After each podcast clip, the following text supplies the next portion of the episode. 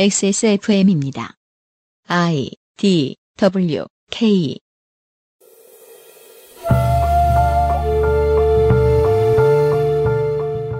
이번 주 주중에 그것은 알기 싫다는 문학인과 게임 과몰입 혹은 게임 중독에 대한 이야기를 해보고 있습니다. 오늘은 어떤 얘기입니까? 이게 계속 중독 얘기인데, 중독이 이제 의학 얘기만이 아니다라는 얘기, 그리고 우리가 사회에서는 어떻게 받아들여야 하는 얘기, 좀 현상적인 얘기를 좀 해보죠. 잠시 후에 시작하죠.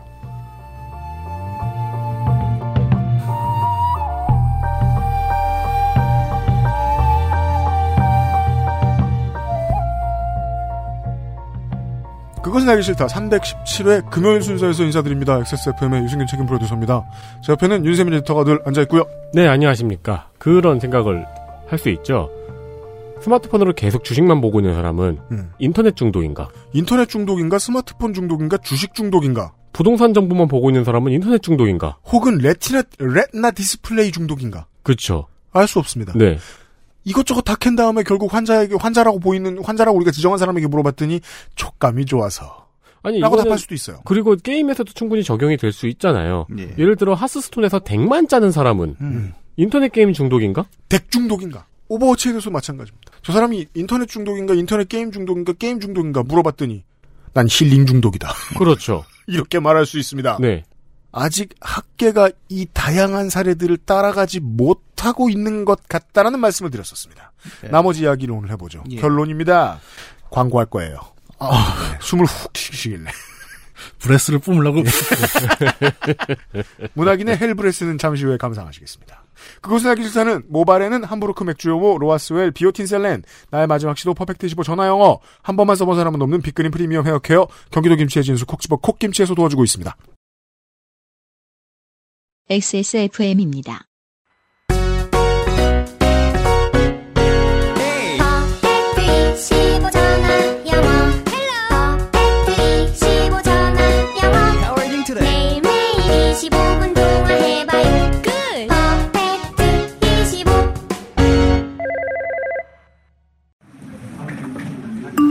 대출이자 42만 원이 나갔습니다. 관리비 23만 원이 나갔습니다. 가스비. 가드대금 147만 원이 나갔습니다. 다 가져가라, 다. 당신의 머리카락이 원형으로 800모 나갔습니다. 네, 그럼요. 그것만큼은 안 될 일이죠. 13년간 이어온 빅그린의 노하우로 당신의 모발을 지켜드릴게요. 빅 그린. 이젠 탈모 샴푸도 빅그린 헤어로스 샴푸. 먹어 다시 찾는 로아스웰 맥주 효모. 이걸 왜 먹어 하냐면 내가 고민이 많아서 이것저것 찾아보다가 맥주 효모가 좋다고 해서 레오랑 해외에서 파마랑 다 먹어봤는데, 근데 왜 자꾸 라고 말하면 가 되는 거야 이거. 하여간 먹어봤더니 두피랑 모발에 영향을 주는 맥주 효모 비오틴 셀렌이 많아서 그런가 이게 힘이 생기면서 이마선을 따라서 머리가 올라오고 찌는 느낌이 들고 또 알약이어서 냄새도 없고 먹기도 편하고 자꾸 삐삐거려서 말을 못하겠네. 하여간 이거 먹어 나면 느낌이 온다니까. XSFM에서 한번 찾아봐. 먹어봐 다시 찾는 맥주 효모 로아스웰. 함부르크 맥주 효모가 잘 팔린다는 소문이 있던데요. 의외입니다. 네. 광고가 이 모양인데 저는 대노했습니다.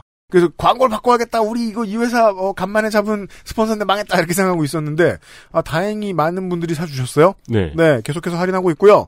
광고는 바꿀게요. 네. 설득을 진행. 못 참겠습니다. 일단 광고주부터 설득하고요. 광고는 바꾸겠습니다. 문학인 시간입니다. 지난 시간에 이제 게임 중독 관련해서 학계는 어떤 연구를 했나 이런 얘기를 조금 정리하고, 네. 특히 이제 의학계에서 있었던 어떤 진단 편람들의 이야기를 좀 나눴었죠. 오늘은 그러면 이제 두 학계를 좀 같이 묶어볼 생각이에요. 그 얘기를 먼저 시작해 볼게요. 네. 의학 얘기를 잠깐 했지만 이제 끝까지 다 하지는 않았습니다. 지난 시간에. 그러면 의학의 방법이라는 게 있을 거 아닙니까? 의학에서 어떻게 해서 게임 중독을 판별하냐? 그 설문조사 얘기를 잠깐 했었죠. 네. 그리고 그거 좀 아닌 것 같아. 인터넷 중독 갖고 게임 얘기하기 힘들어. 그 설문조사에 따르면 저는 인터넷 중독이자 게임 중독이자 신발 중독이었습니다. 네. 근데 그런 거 말고 그러면 다른 척도는 없을까? 이제 그 생각을 해볼 필요가 있죠. 그 설문조사에 따르면 저는 돈가스 중독이기도 하네요. 평냉 중독 등등등. 네. 그거 말고, 그러니까 그것만으로 의학이 설마 중독이라고 얘기하지는 않을 거란 말이에요. 중독 개념을 가지고 이제 의사들이 얘기하는 방식에는 좀 다른 이제 판별법들도 들어갑니다. 예, 대표적인 게 fMRI라는 게 있어요. fMRI. 네. 기능적 자기공명 영상. 뇌에서 에너지를 사용할 때 쓰이는 혈류의 변화를 촬영하는 뇌 스캐닝 기술입니다. 수술, 이온화 방사능 누출, 투약을 피할 수 있어 뇌지도 제작 연구에 널리 쓰이고 있지요. MRI는 다들 MRI는 알아요. 예. F는 이제 펑셔널, 그러니까 기능적인 MRI라고 부르는 게 있습니다. 우리 몸이나 정신이 수행하는 어떤 기능을 MRI로 네. 찍을 수 있다? 예. 그래서 주로 이제 뇌를 촬영을 해요. 네. fMRI는 굉장히 비싸다고 합니다. 제가 이제 그 정신과 의사분이랑 같이 이거 연구를 진행을 했는데. 근데 우리가 흔히 생각하는 뇌 MRI라는 거는. 네. 뭔가 종양 관련된 거라든가 네. 뇌와 관련된 직접적인 질병 같은 걸 알아보기 위해서 찍는 것들 네. 이 최근에 급여화됐잖아요. 네. 최근에 급여화됐다고 한참 저 보건복지부에서 광고한 뇌 MRI라는 건 지금 우리가 얘기하는 그 fMRI 그거랑은 다른 것 같아요. 다릅니다. 좀 더 비싸다고 해요. 제가 들은 네. 바로는 그러니까 중독센터에서 연구를 하더라도 fMRI를 쓰면 병원에 또 돈을 내야 된다 그러더라고요. 비싼 장비라서. 네. 굉장히 비싸다라는 제가 의사는 아니기 때문에 그 정도 얘기를 들었고 fMRI가 실제로 제가 조사하는 논문 맞아요. 의사가 아니면 일단 돈 얘기부터요. 다릅니다라고 말하더니 바로 비싸요라는 말을 할 줄 몰랐죠. 아니고 의사가 한 얘기예요 저한테. 그 친절한 의사분들은 네 다릅니다 비싸요 먼저 말씀하시죠. 그 의사분은 이제 그 시도를 여러 번 해왔다가 좌절한 경험이 있던 분이시죠. 그렇죠. 네. 네. 그 fMRI가 굉장히 많이 쓰여요. 게임 중독을 증명하려는 이제 의학 논문에서. 근데 그러면 왜 fMRI라는 방법을 쓸까? 거기는 어떤 원리가 있을 거 아닙니까? 이제 그걸 이제 물어보면 이렇게 대답을 받습니다. 뇌의 기능적 MRI를 찍으면은 뇌의 각 부분에 어떤 특정 상황에서 어디에 가장 혈류량이 많이 움직이고 있는가를 체크할 수 있다는 거예요. 아하. 아, 뉴스에서 종종 보이죠. 뉴스에서 자주 보셨죠. 뇌사진이나 이런 거. 네네네. 그게 바로 이 fMRI라고 하더라고요. 그러면 사람을 놓고 그걸 하는 겁니다. 게이머와 게임 중독이라고 이제 지칭할 수 있는 대상이 있겠죠. 그 대상을 모아놓고 그렇지 않은 사람, 대조군이라고 하죠. 그 둘을 놓고 게임을 시키거나 뭐 어떤 상황을 주고 그 MRI를 계속 찍는 거죠. 뇌를. 그러면은 뇌의 특정 부분에 혈류가 모일 거 아니에요. 그런데 이게 만약에 일반적인 사람들과 게임 중독자가 유의미하게 차이를 보인다면 이거는 뭔가 다른 게 있는 거 아니냐라고 얘기할 수 있다는 거예요. 근데 어디가 모이느냐? 뇌에서도 이제 특정 부분에서 어떤 만족감, 행복감을 자극하는 부분들이 있겠죠. 예, 그 부분이 이제 소위 말하는 이제 도파민 수용기라고 하는 부분이 있습니다. 도파민이라는 게 그렇죠. 뇌에 어떤 행복을 자극하는 이제 수용체들이 있고, 근데 거기에 도파민이 막 생성돼서 달라붙으면은 사람이 행복해지는 거잖아요. 아주 쉽게 얘기를 하면은. 네. 도파민. 뇌에서 생산되는 유기화합물로 분비가 촉진되면 쾌감을 제공합니다. 우울증, 파킨슨병 등의 치료를 위해 이것의 분비를 촉진시키는 방법을 쓰지요. 을의 도파민 뉴런의 반응은 기대와 관련이 적은 보상이 주어질 때 나타나며 이것은 새로운 것을 배울 때 관찰할 수 있는 현상이라고 합니다. 이 도파민 수용체를 보는 거죠, MRI로. 그래서 게임을 하고 있는데 게임이 끝났는데도 계속 그 도파민이 막 이렇게 올라가 있고. 근데 사람이 그렇습니다. 모든 중독이란 게 결국 그 행동, 만족감을 반복적으로 수행하다 보면은 생물이 그렇잖아요. 점점 역치가 올라간다고 하죠. 그렇죠. 그러니까 예를 들어 내가 담배를 한 개비만 폈는데 점점점 담배 중독이 되다 보면 하나 갖고 안 되니까 또 연타로 피고 막 8mm 피고 예, 왜냐하면 수용체가 10개였는데 자꾸 그게 들어오니까 몸이란 건 그래요. 야 이게 부족한가? 하고 수용체를 늘리게 됩니다. 네. 그러면 10개였던 때에 맞춰서 도파민이 10개를 뽑아냈는데 20개가 늘어났어요. 그러면 10개 갖고는 만족이 안 되잖아요. 네. 그러면 더 뽑아냅니다. 더 뽑아내려면 어떻게 해요? 담배를 더 피는 거예요. 신발을 더 사요. 똑같은 거죠. 마약 중독이 그렇잖아요. 네. 처음에 0.1g을 주사를 맞았는데 너무 행복하다가 그걸 반복하게 되면 점점 도파민 수용체가 늘어나니까 이거 0.1로 안 돼. 0.2, 0.3 하다가 치사량을 넘어가는 게 마약 중독이지 않습니까? 그래서 사실 유피님이 이제 신발 경험도 그렇게 반복되잖아요. 처음에는 신발을 넣기 위해 진열장을 샀는데 예. 진열장을 너무 큰 걸 사가지고 신발을 사는. 예. 그 진열장 일종의 수용체죠. 신발 네. 수용체가 돼갖고 신발이 덜 찼다. 네. 근데 보통 신발을 모으는 사람들은 진열장을 살 때 자기 신발의 3배 정도가 들어갈 진열장을 사요. 그리고 그걸 채우기 위해서 또 신발을 사거든요. 아, 굉장히 또 새로운 피드백이 발견이 됐네요. 이게 또 생물학적으로 중요한 발견인 것 같은데. 자본은 신이 많네요. 우린 돈 쓴 걸로 인해 행복을 얻잖아. 거기에 가장 충실한 게 한국의 MMORPG들 아니야. 네. 우리는 그 랩을 채워놓고 행복감을 느낀 다음에 그 다음 랩으로 가야 되잖아. 그렇죠. 자본이 몸을 알아서 바꿔주는구나. 이게 신발로 얘기하니까 유니크해 보이지. 우리 중고등학교 때 CD 진열장 그랬잖아요. 네. 그거 채우려고 CD 샀잖아요. 그러니까 중독이라는 것을 의학적으로 이제 물질 중독에서는 이제 이런 식으로 봤다는 거예요. 그럼 저는 지금 이 중독을 인벤 중독이라고 부르고 싶어요. 그렇죠. 예. 여튼. 수용체를 인벤으로 부를 수도 있겠군요. 네. 뭐, 제가 세세하게 뭐, 저도 의사도 아니고, 듣는 분들도 뭐, 의학 연구자가 아니기 때문에 이걸 일일이 설명할 필요 없고, 대충 이제 이런 개념이다. 네. 라는 것이 의학에서 얘기하는 일반적인 중독에 대한 이야기이고, 이것을 이제 행동 중독으로 가져옵니다. 네. 그러니까 물질, 어떤 마약이나 이런 걸로 수용체가 증가하는 것 뿐만이 아니라, 특정 행동에서 얻을 수 있는 보상이 계속 나에게 즐거움을 준다면, 당연히 그 수용체도 늘어날 것이다. 가, 약물이 없어도 발생하는 행동 에서 나타나는 중독이다라고 정의를 하고 있고 네. 우리는 과거 인간보다 더 단 걸 더 많이 먹고 더 짠 걸 더 많이 먹고 네 그거예요. 이제 이런 것들을 행동 중독이라는 패턴 안에서 그러면 게임도 그 게임하는 사람의 MRI를 찍어보면 나올 수 있지 않느냐라는 것이 현재 의학계에서 가장 많이 활용되고 있는 게임 중독에 대한 구분인 거죠. 이것과 아까 얘기했던 서베이 네. 그 어제 얘기했던 인터넷 어딕션 테스트를 변용한 서베이 이런 것들을 이제 복합적으로 사용해서 게임 중독이 존재를 한다. 그리고 그 대상은 누구다라고 지정을 하고 있습니다. 다만 이제 모든 논문이 이제 이렇다는 건 아니죠. 이제 의학계에서도 이렇기 때문에 게임 중독이 존재하고 다음과 같은 진단을 해보는 건 어떨까라는 제안이 계속 올라오고 있다는 거예요. 현재 네. 연구에서.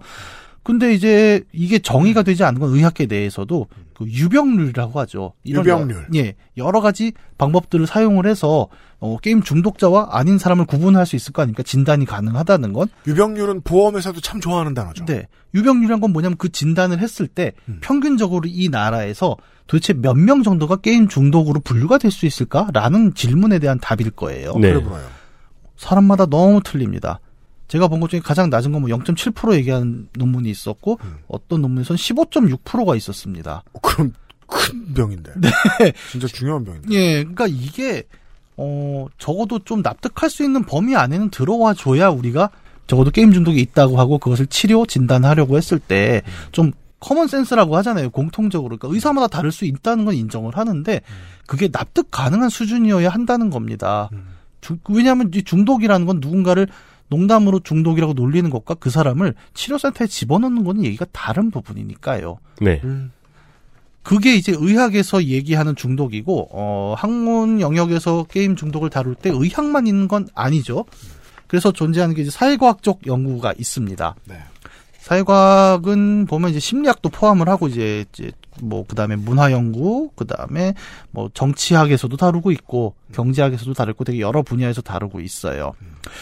이쪽에서 다룰 때는 말 그대로 이것을 게임 중독이라는 현상을 어떤 의학에서 다루는 방식이 아니라 사회 현상의 일종으로 다루게 되죠. 네, 사회과학의 연구 방법은 영 다릅니다. 네, 같은 현상을 놓고 이제 의학에서는 말 그대로 사람의 뇌를 보거나 그 사람을 모아놓고 뭐 인터뷰를 해서 또 스스로가 얼마나 자기가 중독됐는가를 다시 한번 체크를 하거나 네. 이런 방식이었다면 사회과학에서는 그 사회 현상을 연구하는 방식으로 접근을 하고 있고 사회과학에서 가장 우려하는 것은 뭐냐면 아까 얘기한 의학에서 질병이라고 지정하는 것이 사회적으로는 어떤 의미가 있을 것 같지? 라는 질문이에요. 그렇죠. 의학은 치료하면 그만인데. 네. 예. 피터 콘래드라는 학자가 있어요. 피터 콘래드. 네, 그렇게 유명한 학자는 아닌데.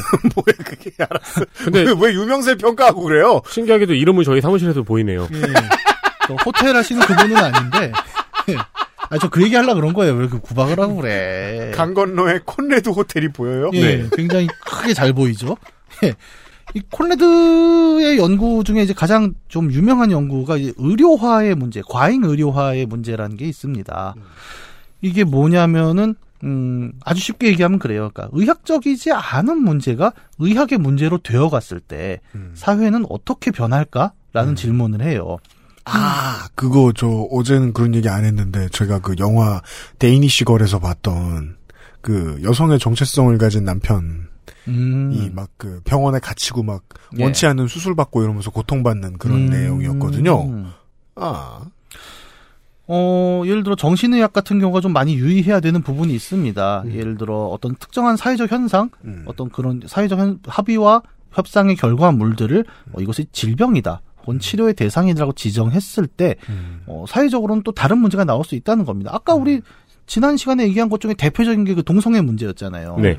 그것이 어떤 질병으로 지정됨으로써 누군가는 피해를 입었단 말이죠, 실제로.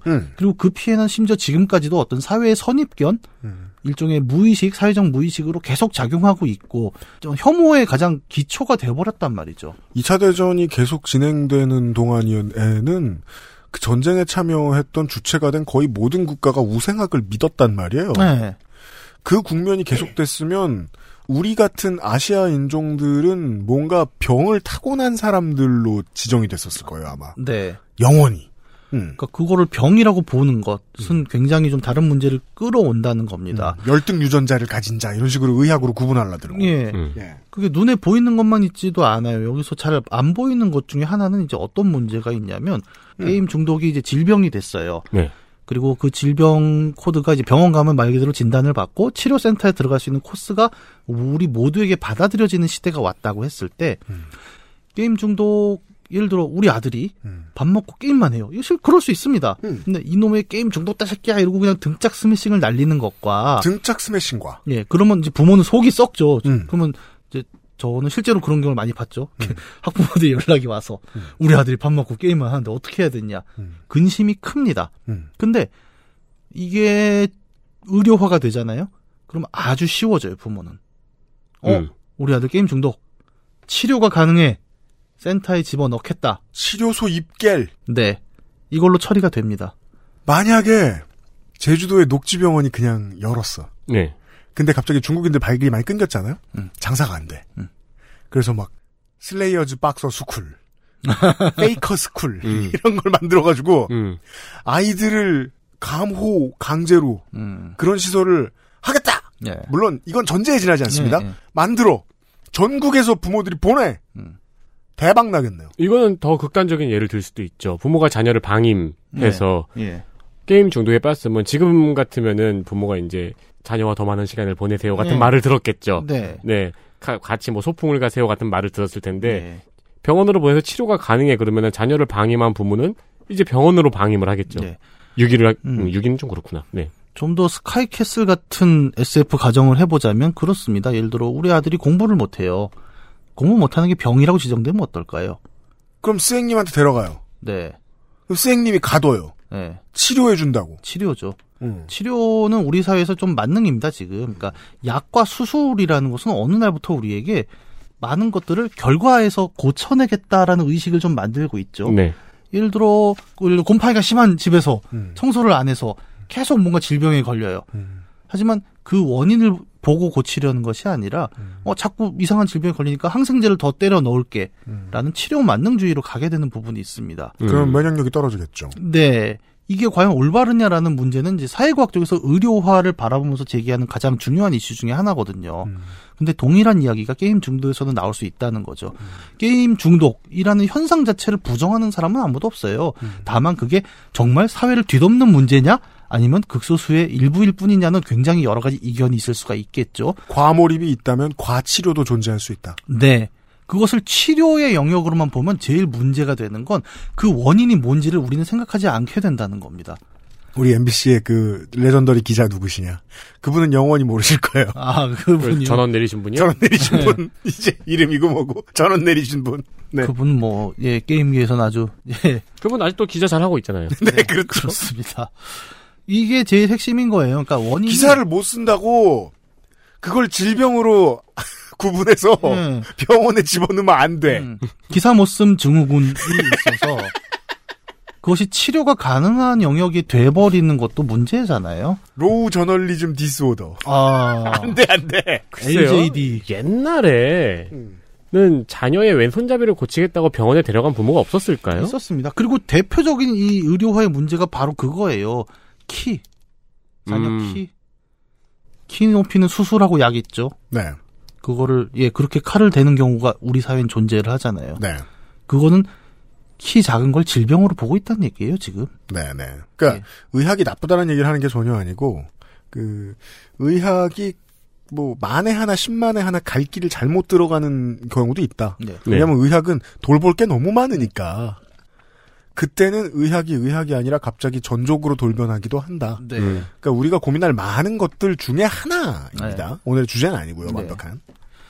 그런 점들이 이제 학계에서 계속 제기가 되고 있고, 다만 이게 재밌는 게 뭐냐면, 어쨌든 전 세계에서 5년간 나온 논문을 리뷰를 했지 않습니까? 근데 이러다 보면은 뭐 어떤 문제가 있냐면, 의학계는 모든 논문을 영어로 씁니다, 대체로. 뭘 말하고 싶은 거예요? 네. 그러니까 예를 들어 전 세계 논문을 모았다고 했잖아요. 전 세계의 결과를 보자라고 했을 때 의학 논문이 많이 나올 수밖에 없고 WHO도 저랑 비슷하게 참고했을 거란 말이죠. 근데 여기 수집하면 의학이 많이 나오고 이 이유는 뭐냐? 사회과학은 영어로 쓰는 경우가 상대적으로 적어요. 맞아요. 예, 왜냐하면 제가 만약에 저희가 한국에서 게임 연구를 하지 않습니까? 한국의 게임 현상이 이렇다라는 논문을 영어로만 써요. 그럼 왜 연구를 합니까? 한국에서 피드백을 줘야 되는데 당연히 한국어로 씁니다. 똑같은 일은 헝가리, 스웨덴, 인도, 중국에서 계속 나오고 있죠. 당연히 사회과학자들은 자기 사회의 지역성을 연구하기 때문에 그걸 쓰게 돼요. 물론 여건이 되면 이제 번역해서 나갈 수도 있겠지만 우선순위는 그쪽에 있어요. 근데 이거를 전 세계 연구 트렌드를 보겠다고 모으면 그게 안 보이는 겁니다. 이게 이 사소한 이유가 의학 만능주의에 힘을 더 실어줄 수 있다. 그러니까 뭐 이거는 좀 과대 해석의 이제 우려는 저는 갖고 있는데 네. 적어도 제가 직접 모아 보니까 그런 현상은 좀 나왔다는 거거든요. 다시 한번 학계의 특성을 짚고 넘어가지 않을 수가 없다. 네. 의학은 영어로 다 쓴다. 예. 동일 언어로 마치 종속 과목을 다 라틴어로 쓰듯이 표준을 정해놓고 간다. 예. 근데 사회과학은 보통 그 나라 사회가 그 문화권 사회과학이다 보니까 그쪽 언어만 써도 충분해서 노동을 여러 번 할 필요 없잖아요? 그래서 네. 영어로 쓰지 않은 경우가 너무 많다. 네, 따라서 사회과학은 전 세계적으로 게임 과몰입에 대한 합의가 덜 되어 있을 가능성이 매우 높다. 합의는 계속 하려고 해요. 이제 하는데. 다른 말로 합의하려 하고 있다, 서로. 그러니까 예를 들어 제가 어떤 경우에도 헝가리의 상황을 지금 알기에는 자료가 많이 부족하다는 거죠. 네. 실제로 거기서 어떻게 연구가 되고 있는지 잘 모른다는 거예요. 네. 그러니까 이 모든 걸 정리를 하면은 이제 의학, 심리학, 뭐 사회과학 다 묶어서 보면은 학계가 할 수 있는 말은 사실 하나예요. 게임 중독 뭔지 지금 알 수 없답니다. 게임 중독이 있다, 없다 얘기를 할 수가 없어요. 그러니까 이렇게 얘기하는 거죠. 의학에서는 다음과 같은 방법론을 통해서 게임 중독이 있다고 얘기할 수 있는데 그 유병률은 얼마고 사회과학에서는 또 이렇게 얘기를 하고 있다. 아까 어제 우리가 메타 분석이라는 표현을 하면서 그랬잖아요. 과학이라는 게 수학처럼 똑 떨어지는 영역은 이제는 아니고 그렇다면 그 트렌드를 봐야 되는데 그 트렌드가 정확히 지목하는 게 그겁니다. 우리는 아직 게임 중독이 뭔지 알 수 없다입니다. 예전에 과외실에도 자주 그랬잖아요. 알 수 없다. 알기 어려운 문제다. 제가 좋아하는 결론 중에 하나죠. 네. 네. 지금 딱 그 상황이에요. 우리에겐 더 많은 연구 시간이 필요하고 더 많은 현상들을 관찰할 시간이 필요합니다. 저도 예 게임 중독이 있냐 없냐 그런 공격적인 질문들이 또 많이 받지 않습니까? 모르겠어요. 솔직히 말하면. 그러니까 뭐 저도 아까 늘 얘기하지 않습니까? 아니 제 중독인 것 같애라는 얘기하고 다니고 네. 저도 농담처럼 아 저는 중독자 중에 왕이죠. 뭐 이런 얘기하고 다닙니다. 우리 저기 김민아 아저씨 보세요. 그 누가 봐도 중독자 멘트 아닙니까? 그거 맨날 와갖고 제가 이게 뭐 그렇죠. 게임을 했는데 중독자 멘트. 네. 예. 되게 아니, 우습게 보시네. 저도 그렇게 봐요. 네. 그러니까 그런 저 수용 시설이 열리면 가장 먼저 들어갈 사람이에요. 네. 저는 아닙니다. 네.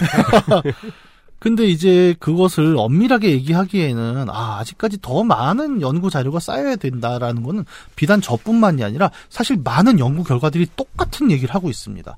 항상 연구 결과 그 결론이죠. 컨클루전을 보면 그래요. 연구 결과가 부족하다. 예. 이렇게 나는 뭐 유의미한 상관관계를 확인했지만 뭐 동시에 이 연구는 굉장히 지역적이고 뭐 샘플이 적고 부족한 숫자이기 때문에 아직까지 더 연구해야 될 뭐 한계를 내포한다. 라는 결론으로 항상 끝나고 있다는 거죠. 네. 근데 그럼에도 불구하고 현재 게임 중독은 갑자기 WHO 이런 데서 힘을 받으면서 쭉 하고 나가버린 거예요. 이 얘기로 다시 돌아옵니다. 네. 의학을 봤더니 아직 공부할 게 너무 많고 네. 사회과학을 봤더니 합의된 게 너무 없다. 네. 학계가 이렇게 지지부진한데 세계보건기구는 이걸 지정해야겠다고 갑자기 나섰다. 네. 그럼 보건복지부를 운영해야 되는 온 국가가 다 쳐다보고 있어요. 보건 쪽도 쳐다보고 있고 문화 쪽도 다 쳐다보고 있어요. 이제 어떻게 하냐. 결론을 잠시 후에 들어보죠. XSFM입니다.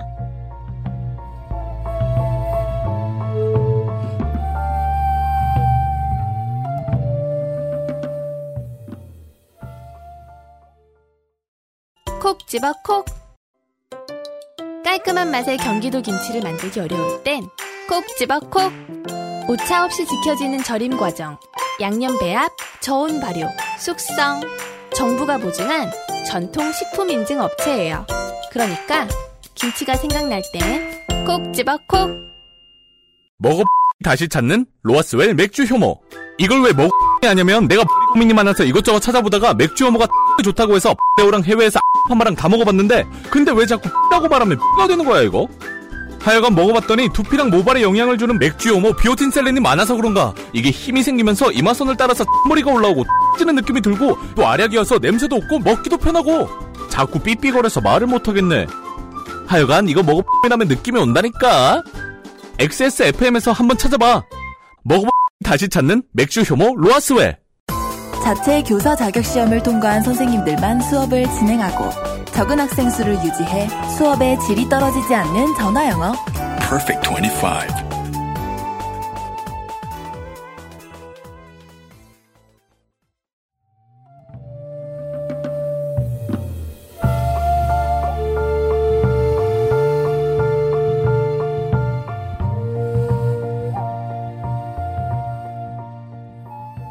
광고 듣고 왔습니다. 그것은 알기 싫다. 317회 금요일 순서입니다. 저는 유승균 PD고 윤세민 에디터가 앉아있고 네. 오늘은 이경혁 문학인과 함께 게임 과몰입에 대한 얘기를 하고 있습니다. 이게요. 방송을 처음 시작할 때 2012년, 2014년, 2013년 이런 때 얘기했으면 주제의식이 달랐을 거예요. 물론 당시에도 실제로 다른 얘기를 했습니다. 그때 했던 얘기는 이런 식이었습니다. 언론이 까, 정부가 까, 국회가 까, 대정부 질의에 막 경찰을 데리고 와. 이런 사람 게임을 안 해봤는지 안 해봤는지 뭐 왜 조사 안 했냐. 뭐라 해. 왜 다 이런 식으로 몰아가냐. 게임 업체에 세금 더 거두려고. 결론이 왜 그렇게 나오냐. 세금을 더 걷고 싶어서 처음부터? 그게 아니다. 전선이 이렇게 교착되면 떼어먹을 게 나온다는 거예요. 네. 이렇게까지 잘 되는 업계에서는. 그리고 이 전선은 곧 새 국면을 맞이하게 생겼다는 겁니다. 2019년에 들어서는. 세계보건기구가 이것의 질병과 관련된 성격을 지정하느냐 마느냐를 이번 달에 결정하게 된다. 그러면 이것을 본 나머지 세계는 어떻게 반응해야 될 것이냐. 이런 얘기입니다, 이제. 네. 뭐 결정이 된다고 이제 그게 뭐 헌법에 우선하는 건 아니기 때문에 또 그럼요. 예, 한국의 적용은 또 얘기는 다를 수 있습니다. 네. 사실 이런 얘기를 제가 조심스럽게 하는 이유는 여기에 너무 서로에 대한 공포들 그리고 그 공포에 의해서 과장되는 부분들도 저는 좀 존재한다고 생각을 하거든요. 예를 들면 그렇습니다. 게임 업계의 입장을 대표하는 스피커들에서는 이 문제를 너무 또 과장해서 표현하는 부분들도 저는 있다고 생각해요. 예를 들어 몇몇 토론회나 이런 데 가보면은 이제 나머지 얘기는 여기서부터 접근해야 합니다. 그동안 우리가 학계를 얘기했는데요. 여기에도 학계가 껴있는데요. 게임과 관련된 정책의 변화가 생길 때가 되면 다시 얘기하죠. 이건 큰 돈이 왔다 갔다 하는 사업입니다. 그래서 그 큰 돈을 쥐고 있는 주체가 있죠. 게임 회사, 정부. 네. 이 양쪽을 대변하는 관변 아니다. 단어 잘 써. 조심. 관변을 하다 보니 하게 되는 학자들이 등장합니다. 네. 뭐 제가 학자들을 비난하겠다고 하는 얘기는 아니에요. 나는 내가 하고 싶은 얘기가 있는데 관을 대변했네. 나는 내가 하고 싶은 얘기가 있는데 게임 회사를 대변했네. 그냥 지갑을 열어보니 돈은 게임 회사가 줬네. 이런 사람들이 있다고요. 그냥 이 말을 계속 하고 있었을 뿐인데 여기에 앉아 있네. 네. 그런 개인들을 뭐 비난하는 건 아무런 의미가 없고요, 정말. 네. 그런 구조가 존재를 하죠. 아니, 거기 앉아 계신 분들이 한 두 번쯤은 고사하셨을 거예요. 원래 삼양지덕이란 게 있죠, 한국. 아유, 저 말고 다른 괜찮은 분들도 많은데. 네. 다음에 골프나? 네. 나랑은 골프만 치자! 이런 겸양을 부리셨는데 네. 어떻게 여기까지 온 거야, 막. 그런 관이나 회사들을 대변하는 학자들이 있습니다. 뭐, 아, 그게 포인트가 아닌데 자꾸 또 이쪽으로 갔네. 아, 일단 해보세요. 진행은 내가. 네. 아, 저는 뭐 개인을 비난하기보다는 이제, 각자의 입장을 대변하다 보면 이제 과잉돼서 나가는 메시지들이 분명히 존재를 한다는 거예요. 근데 그 과잉이 서로 간에 계속 과잉을 불러일으키면서 네. 쓸데없는 공포를 만들어내는 건 존재를 합니다. 대표적으로 볼게요.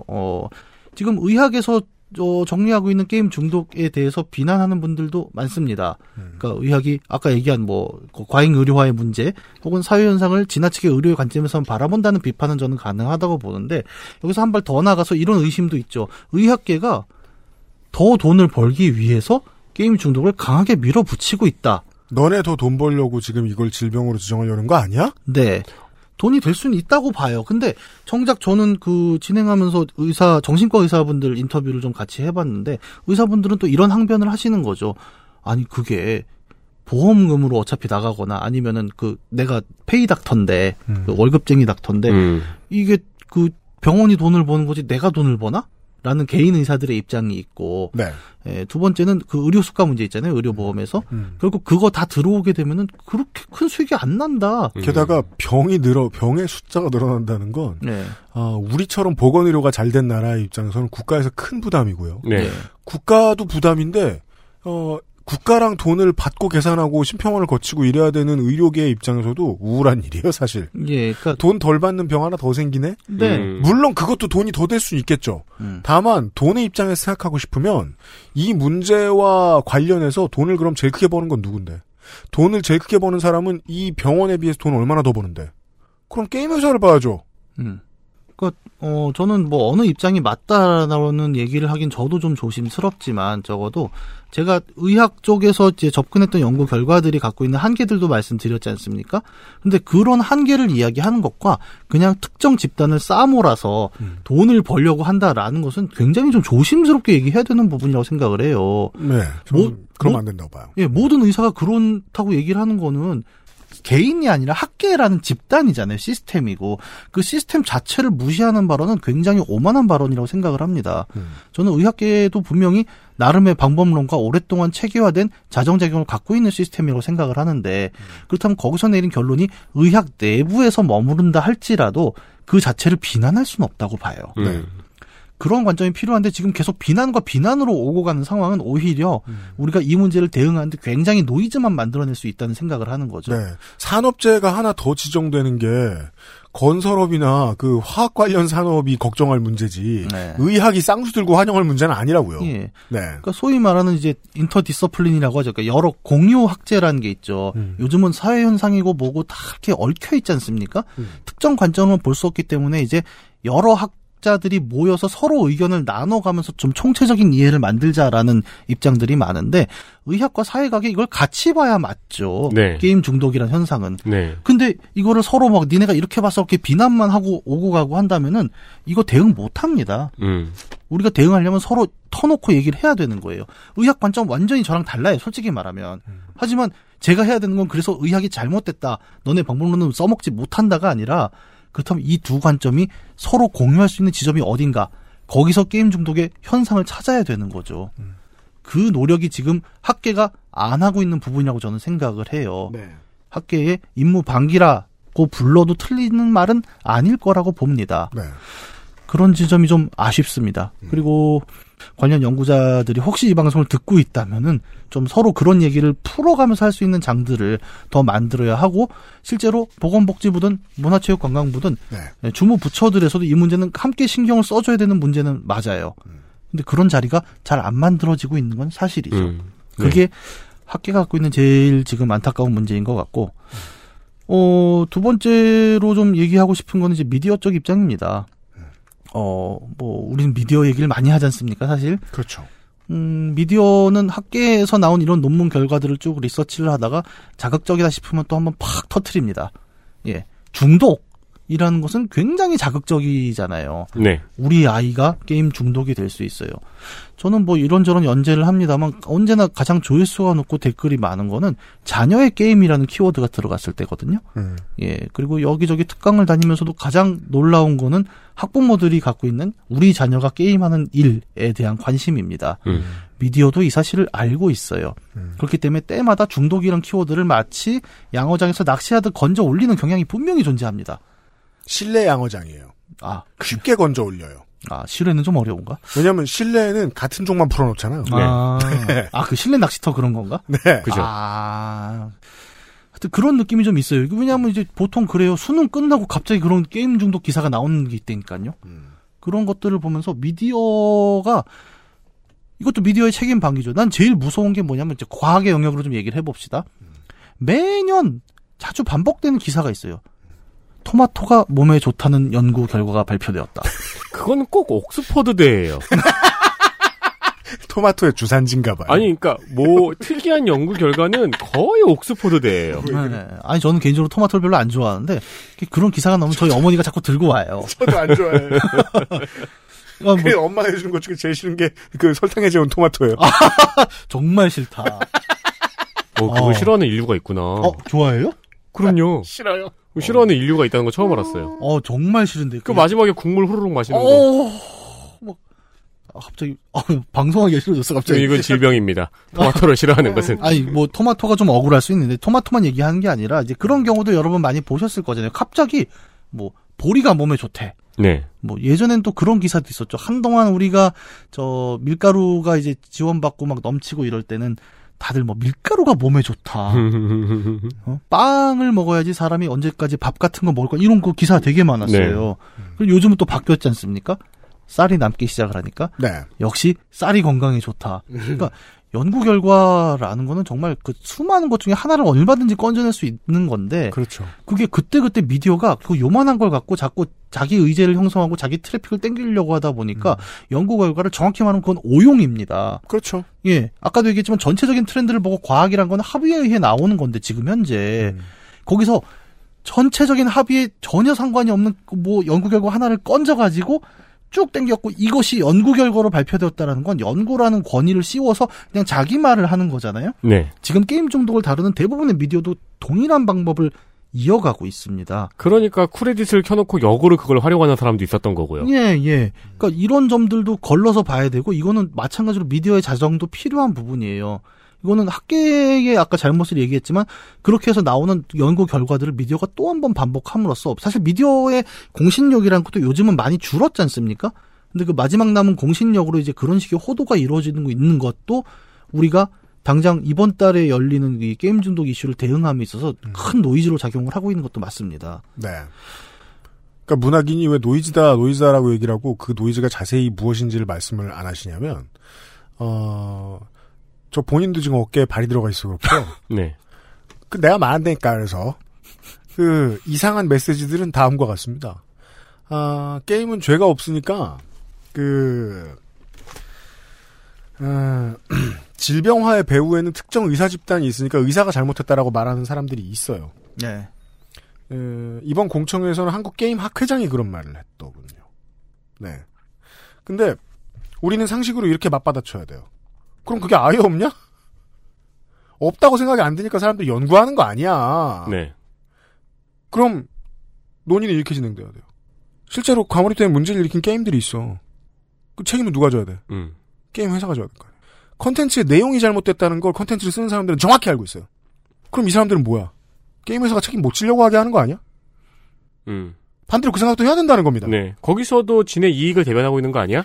이러면, 그러니까 이익 대변자들이 껴있으면 공청회든 세미나든 학술 연구든 진전이 안 되죠. 그 지점을 얘기하기 위해서는 결국 세 번째 주체로 게임사 얘기를 좀 해야겠죠. 네. 게임사는 어떻게 보면 제가 어제도 말씀드렸지만은 이제 어떠면 이 게임 질병 이슈에 대해서 직접적인 피해가 있지는 않을 것 같습니다. 왜냐하면은 한국 게임의 잠시만요. 네. 네, 소장님. 예. 네. 어디, 아무도 없어가지고. 들어와 보시면 있는데. 문이 잠겨있는데요? 누가 잠궈놨나 보다. 열려있어요. 네. 열려있는 문도 못 여는 소장님이 오셨습니다. 그건 다음 주에 놀리기로 하고요. 다음 시간에 놀리기로 하고요. 잠깐 끊겼네. 다시 갈게요. 네. 게임 회사. 게임 회사의 이슈도 얘기를 해야 됩니다. 네. 게임 회사 같은 경우에는 일반적인 상식처럼 뭐 게임 중독이 이제 질병화됐을 때 네. 그렇게 크리티컬한 타격이 될 것인가에 대해서는 이론의 여지는 좀 많아요. 왜냐하면 한국 게임의 경우에는 대부분의 매출이 30, 40대 이상에서 나거든요, 현재. 그렇죠. 모바일 게임에서 소위 현질이라고 하죠. 먹고 살만하면 들이붓거든요. 청소년들의 결제는 그렇게 크진 않습니다. 그럼요. 근데 게임 중독은 정확히 말하면 청소년이 타겟이 될 수밖에 없죠. 그것도 문제예요. 네. 네. 게임 모르는 어른들은 카트라이더 보고 있으면 애들만 할 것 같죠? 네. 무지개 장갑들은 다 어른들입니다. 네, 그렇죠. 청소년 타겟이라는 것도 지금은 되게 말도 안 되는 이야기잖아요. 사실 네. 게임 플레이 시간으로 보면 어른들이 훨씬 길 텐데. 네. 하지만 어른들은 아마 대상에 들어갈 확률은 좀 적을 것 같고요. 그리고 뭐 앞서도 계속 꾸준히 얘기했지만 그 얘기군요. 네. 걱정을 너무 심하게 하고 무지로 인한 공포를 느끼게 된 것도 어른이고 네. 중독된 것도 어른이다. 그렇죠.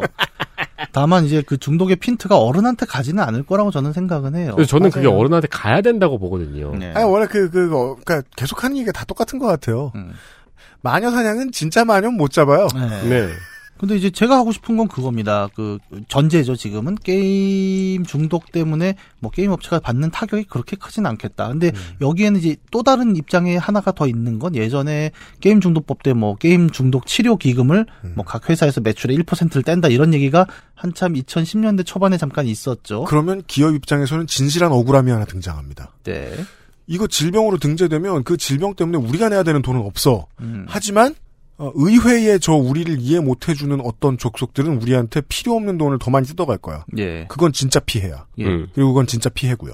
그런 공포는 있을 것이고, 그 다음에 거기에 더해서 게임이라는, 그 컨텐츠 자체가 어떤 중독제다. 그러니까 마약과 동일한 입장에 놓인다라는 것은 장기적 브랜드 전략으로는 굉장히 큰 손실이긴 할 겁니다. 그렇죠. 그런 점들을 고려하는 것이 이제 현재 게임 중독에 대처하는 게임사들의 보편적인 입장일 거예요. 글로벌하게 마케팅하려고 해도 우리를 술, 담배랑 비슷하게 시장이 보면 어떡하지라고 걱정할 네. 수 있죠. 네. 근데 그 걱정에 대해서 역으로 똑같은 논지에서 답변할 수 있습니다. 그럼 너희는 중독제가 아닌 걸 만들어야 했었던 거 아니야? 비슷한 걸 만들었으니까 쓴 것도 있어. 나는 그게 가장 억울한 부분이에요. 저 같은 사람 입장에서는. 제일 화가 나는 게 뭐냐면, 꼭 이렇게 중독, 아니면 뭐 폭력, 게임이 뒤집어 쓰기는 굉장히 오해들이 많습니다. 거기에 대해서 항상 사람들이 그래요. 아니에요. 게임은 예술이고 문화예요. 라고 얘기를 해요. 게임사들이. 네. 근데, 예술인 거 아닌 거 만드는 게임사들까지 같이 쉴드 쳐주고 있잖아. 예. 그 얘기를 하는 게임사들이 만들어낸 것 중에, 그러면 갖고 와봐라. 예술과 문화로 네가 자신 있게 얘기할 수 있는 게임을 갖고 와봐라라고 하면 뭐가 있을까요? 되게 교묘하게 숨는 거죠. 그러니까 실제로 게임으로 예술을 하는 사람들도 있고 문화 콘텐츠가 될 수 있는 게임들을 만드는 사람들이 있습니다. 근데 정작 가장 큰 매출을 올리는 게임사들이 자신들이 뭔가 공격을 받아서 두드려 맞을 때 그런 인디 개발자 혹은 아트 게임 제작자들의 등 뒤로 숨는 행위는 정말 비겁한 거죠. 솔직히 말하면. 네. 그리고 지금 이런 중독 개념들이 사회 전반으로 아까 미디어 얘기도 했지만 미디어가 이걸 사용한다는 건 사회 전반이 게임 중독이라는 주제가 나왔을 때 악플을 신나게 달고 싶어한다는 태세에 대한 증명일 수도 있습니다. 그럼 그 배경에는 게임사는 정말 책임이 없는가라는 걸 되물어야 된다는 거예요. 그렇습니다. 그런 게임 안 만들었잖아요. 문화가 될 수 있는 게임, 예술이 될 수 있는 게 안 만들었고. 네. 물론 그럼에도 불구하고 현재 게임 중독 정밀한 어떤 이론적 기반 하에서 합의되지 않은 게임 중독이라는 게 질병 코드화 되는 것은 문제라고 저도 생각은 합니다만 네. 그것으로 현재 게임사들이 거봐요 우리는 억울하다고요 라고 말할 수 있는 건 아니라는 거예요. 비슷한 걸 만들어 왔잖아요. 네. 그리고 도박 중독 같은 경우가 대표적일 겁니다. 도박 중독은 현재 의학에서도 사회에서도 예, 대표적인 행동 중독의 질병화로 인정이 되어 있는 상황입니다. 그리고 네. 저희는 WHO에 강변할 겁니다. 출마 중독도 좀 알아봐달라. 그것도 있군요. 남의 일이 아닙니다. 네, 저도 깜짝 놀랐어요. 그렇게 또 중독자들이 있더라고요. 네. 근데 도박 중독 같은 경우에는 엄연히 현재 질병으로 다 받아들이고 있는 상황인데 많은 게임들이 도박성을 넣고 있잖아요. 솔직히 가차. 말하면. 네. 예. 그러니까 도박 중독스러운 게임을 만들어서 중독의 누명이란다. 중독이라는 것에 가깝게 지금 게임을 만들어 놓고 어떻게 보면 지금 게임 중독 얘기가 나오는 건 그런 게임들 때문에 더 강해지는 것도 있습니다. 네. 근데 잘 보세요. 이런 논리가 있죠. 게임 중독, 게임을 아이들이 많이 하는 것은 부모가 많은 시간을 못 들여서 아이들이 게임에 중독되는 것이다. 라는 맥락은 일견 맞습니다. 그쵸? 많은 부모들이 신경을 못 쓰는 것도 맞죠. 하지만, 그렇게 함으로써 게임사의 책임이 안 보이게 돼요. 네. 아니, 애들한테 그런 거 만들면 안 되지. 왜 그런 걸 만들어갖고. 근데 그게 중요한 게 아니라, 게임사의 책임이 자꾸 빠지고 있다는 거예요. 이 모든 논란에서. 그러면서 자기네는 뭐 매출의 1%를 기금으로 낸다. 이런 얘기만 자꾸 미디어에 올라오고 있잖아요. 예, 그러니까 논의의 지형 자체가 약간 불균질하게 좀 나타나고 있다고 보고 있고. 그렇습니다. 근데 게임 중독 얘기하는데 당연히 게임사 얘기는 나와야 됩니다. 예, 그런 점들이 정리가 안 되고 있는 거예요. 네. 그러니까 각자의 입장들이 계속 튀어나오고 있고 서로의 입장들이 상대를 불공정하게 더 크게 과장되게 비난을 하고 있는 것이 지금 우리가 게임 중독이라는 이슈 앞에서 막 쏟아지고 있는 담론들을 보다 보면 정말 다 부풀려진 얘기들 뿐이라는 거고. 네. 이것들을 정리해서 정말 이거 어떻게 볼 거야? 정말 치료의 대상이야? 혹은 이거 앞으로 어떻게 할 거야? 라는 얘기, 실무적으로 나갈 수 있는 얘기는 현재 판에서는 나타나지 않는다는 거죠. 네.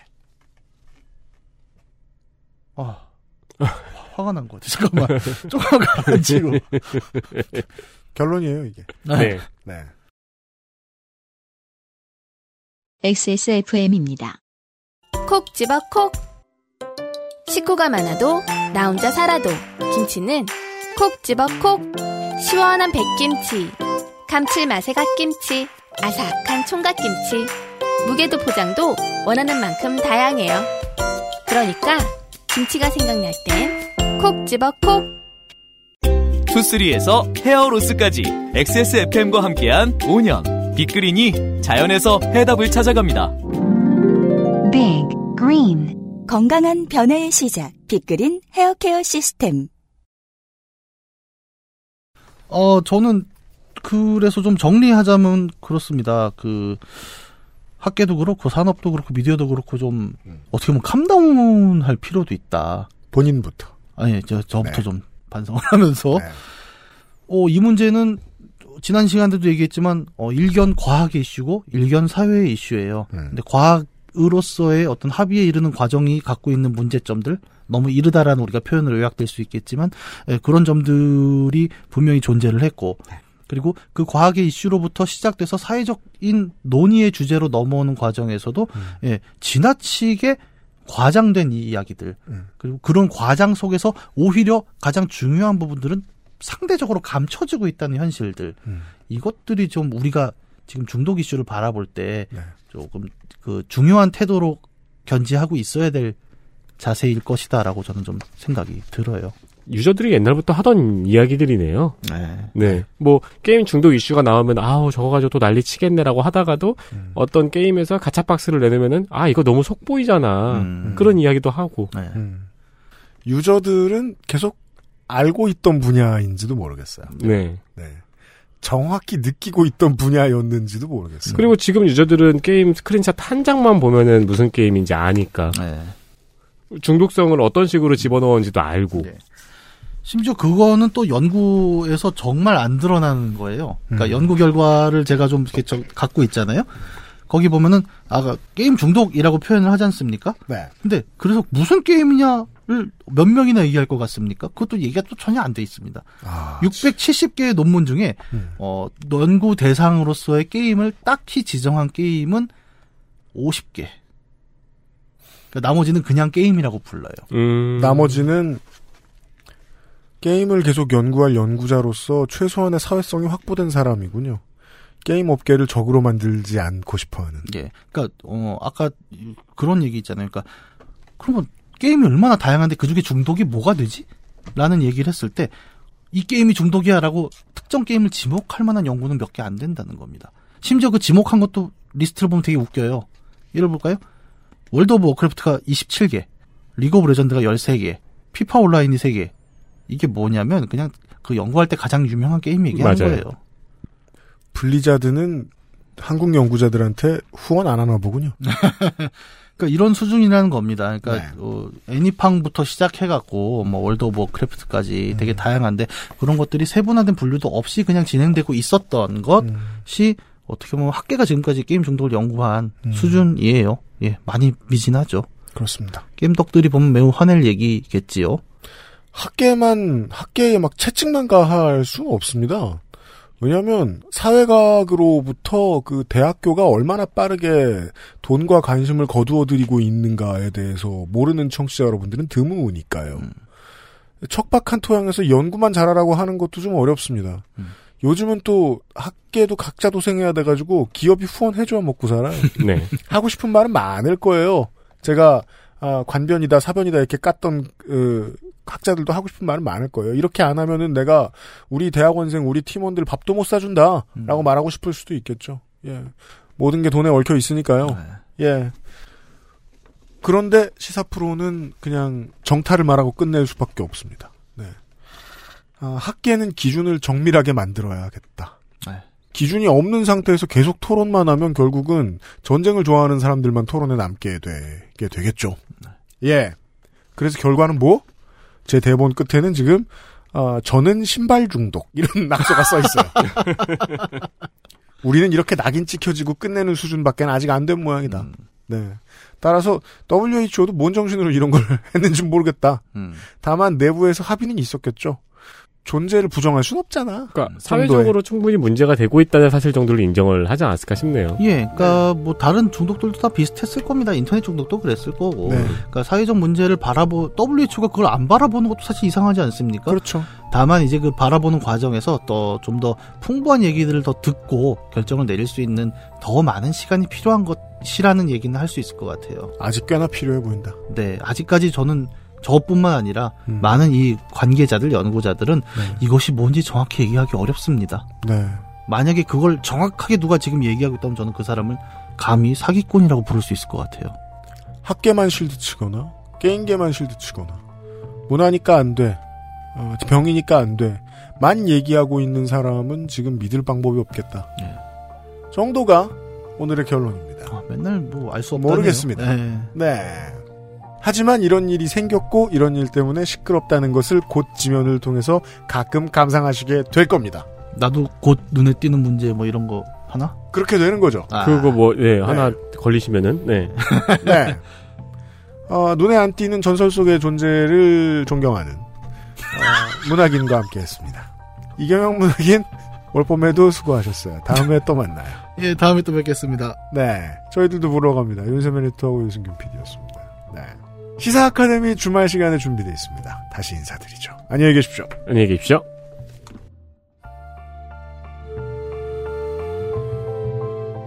XSFM입니다. I, D, W, K. 그 티셔츠에 네. 혹시 장학 퀴즈에 낱말 맞추기 화면 있잖아. 네. 그거 찍어도 되나? 그걸 왜 찍어? 잠깐만. 와, 근데 그거 되게 하이파네요. 아니, 뭐야.